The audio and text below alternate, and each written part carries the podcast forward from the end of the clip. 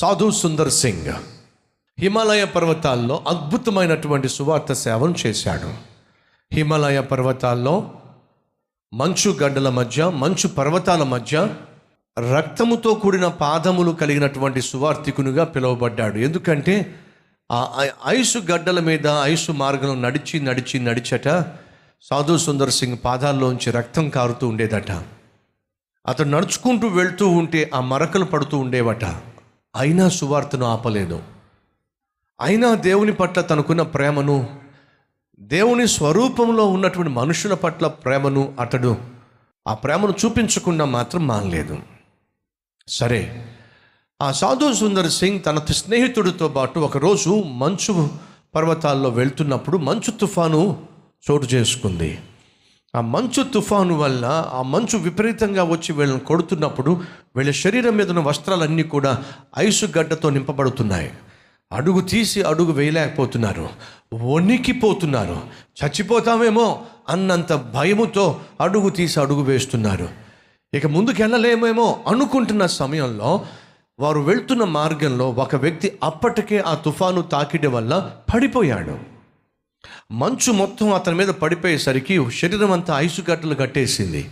ఇక కొన ఊపిరితో ఉన్నాడు కాసేపట్లో చచ్చిపోతాడు. కళ్ళ ముందే ఒక మనిషి చచ్చిపోతూ ఉంటే సాధు సుందర్ సింగ్ మనసు ఒప్పలేదు. ఆగాడు ఏదైనా చేయాలని చెప్పి ప్రయత్నం చేస్తున్నప్పుడు తన ప్రక్కన స్నేహితుడు అన్నాడు భలేవాడు సాధు సుందర్ సింగ్.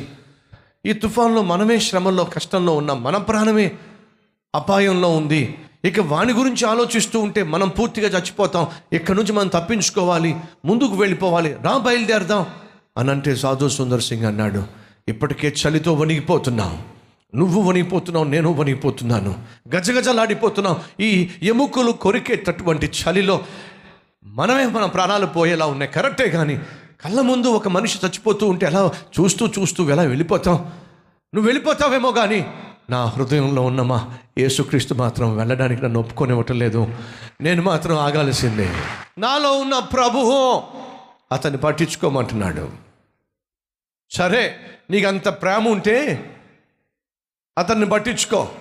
ఆఖరు నువ్వు కూడా అతనిలాగా చచ్చిపోదు కానీ అని చెప్పి నేను మాత్రం నీ అంత ప్రేమ గలవాడిని కాదు. ఈ స్నేహితుడు అడుగులు అడుగు వేసుకుంటూ ముందుకెళ్ళిపోయాడు. బ్రతకాలి అని చెప్పి. సో సాధు సుందర్ సింగ్ ఏమో నేను బ్రతకటం కాదు ప్రాముఖ్యం మరొకరిని బ్రతికించడం ప్రాముఖ్యం. కాబట్టి ఆ ఐసు గడ్డల్లో కూరుకుపోయిన వ్యక్తి నెమ్మదిగా బయటికి తీశాడు. ఐస్ అంతా దులిపేశాడు. వణికిపోతున్న ఆ వ్యక్తిని ఇప్పుడు ఏం చేయాలి? ఏం చేయాలి? మోసుకెళ్ళాలి. ఏం చేశాడో తెలుసా? ఇతడు వణిగిపోతున్నాడు చలికి గజగజలాడిపోతున్నాడు. ఆ చలికి వణిగిపోతున్న సాధు సుందర్ సింగ్ ఆ వ్యక్తిని అమాంతంగా వెనకాల భుజాల మీద వేసుకున్నాడు. రెండు చేతులు ఈ విధంగా పెట్టుకున్నాడు. అతన్ని మోసుకుంటూ వెళ్తున్నప్పుడు అప్పటి వరకు గజగజ గజగజ గజగజ వణిగిపోతున్న ఇద్దరు కూడా గజగజ గజగజ వణికిపోవడం మానేశారు. కారణం తెలుసా? సాధు సుందర్ సింగ్ యొక్క శరీరంలో ఉన్న వేడి అతనికి పుట్టింది. అతనిలో ఉన్న వేడి సాధు సుందర్ సింగ్లో ప్రవేశించింది. చచ్చిపోవలసిన వ్యక్తిని భుజాన వేసుకునేసరికి సాధు సుందర్ సింగ్కి వెట్ట పుట్టుకొచ్చింది అతనికి వెట్ట కలిగింది. ఈ చలిలో చచ్చిపోవలసిన సమయంలో అతను మోసుకుంటూ వెళ్తూ సాధు సుందర్ సింగ్ బతికిపోయాడు. కానీ అలా మోసుకుంటూ వెళ్తున్న సమయంలో తన కాళ్ళకు ఏదో అడ్డొచ్చేసరికి ఏమిటి అని చెప్పి చూసేసరికి తనకు ముందుగా వెళ్ళిన వ్యక్తి శవమై పడి ఉన్నాడు. ఏమన్నాడు? చచ్చిపోవడానికి సిద్ధంగా ఉన్న వాడిని బతికించే ప్రయత్నం చేసి నువ్వు చస్తావో లేకపోతే నాలాగా వచ్చి బ్రతుకుతావో నీ ఇష్టం. సాధు సుందర్ సింగ్ అన్నాడు నేను బ్రతకటం కాదు ఇంపార్టెంట్. చచ్చిపోతున్న మరొకరిని బ్రతికించాలి. ఆ తలంపే ఆ ప్రేమే సాధు సుందర్ సింగ్ని ఆ రోజు బ్రతికించింది. అతని స్వార్థమే. ఆ రోజు అతన్ని ప్రాణాన్ని తీసేసింది. దేవుడు చెప్పాడు నిన్ను వలె నీ పొరుగు అని ప్రేమించు. అది నిన్ను బ్రతికిస్తుంది. ఆత్మీయతను బ్రతికిస్తుంది. ఆత్మ ఫలాన్ని బ్రతికిస్తుంది.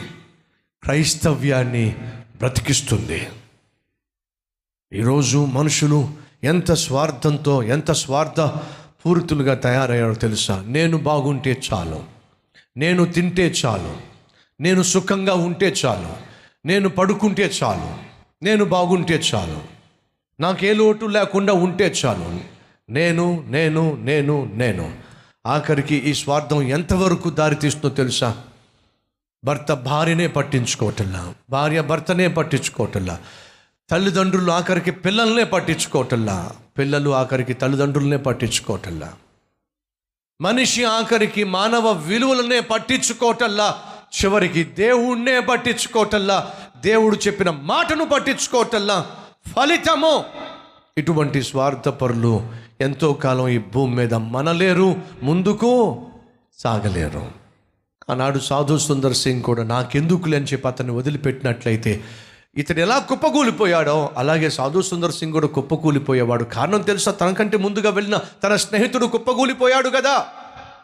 ఇప్పుడు సాధు సుందర్ సింగ్ బతికాడు కారణం తెలుసా? క్రీస్తు ప్రేమను చూపించాడు. క్రీస్తు ప్రేమను చూపించు ఆ ప్రేమే నిన్ను బ్రతికిస్తుంది.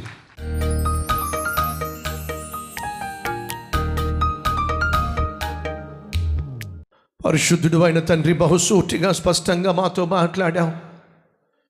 అటువంటి వారిలో కొందరు ఈరోజు మనస్ఫూర్తిగా నీ వైపుకు తిరుగుతున్నారు. క్షమించు నాయన ఈ మార్గం మంచిది కాదని ఈ సంబంధాలు ఈ వ్యాపారాలు ఈ పరిచయాలు క్షేమం కాదని నేను గ్రహించాను నన్ను మన్నించు ప్రభువా. మరలా నీ వైపుకు వచ్చేయాలనుకుంటున్నాను. నీ సన్నిధిలో నీ చిత్తములో నీకు ఇష్టానుసారంగా జీవించాలని ఆశపడుతున్నాను.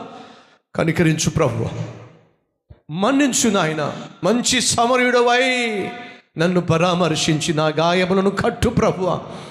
ప్రార్థన చేసే ప్రతి ఒక్కరిని అంగీకరించమని. ఆత్మీయంగా బలపరచుమని. ఏసునామం పేరట వేడుకుంటున్నాం తండ్రి. ఆమెన్.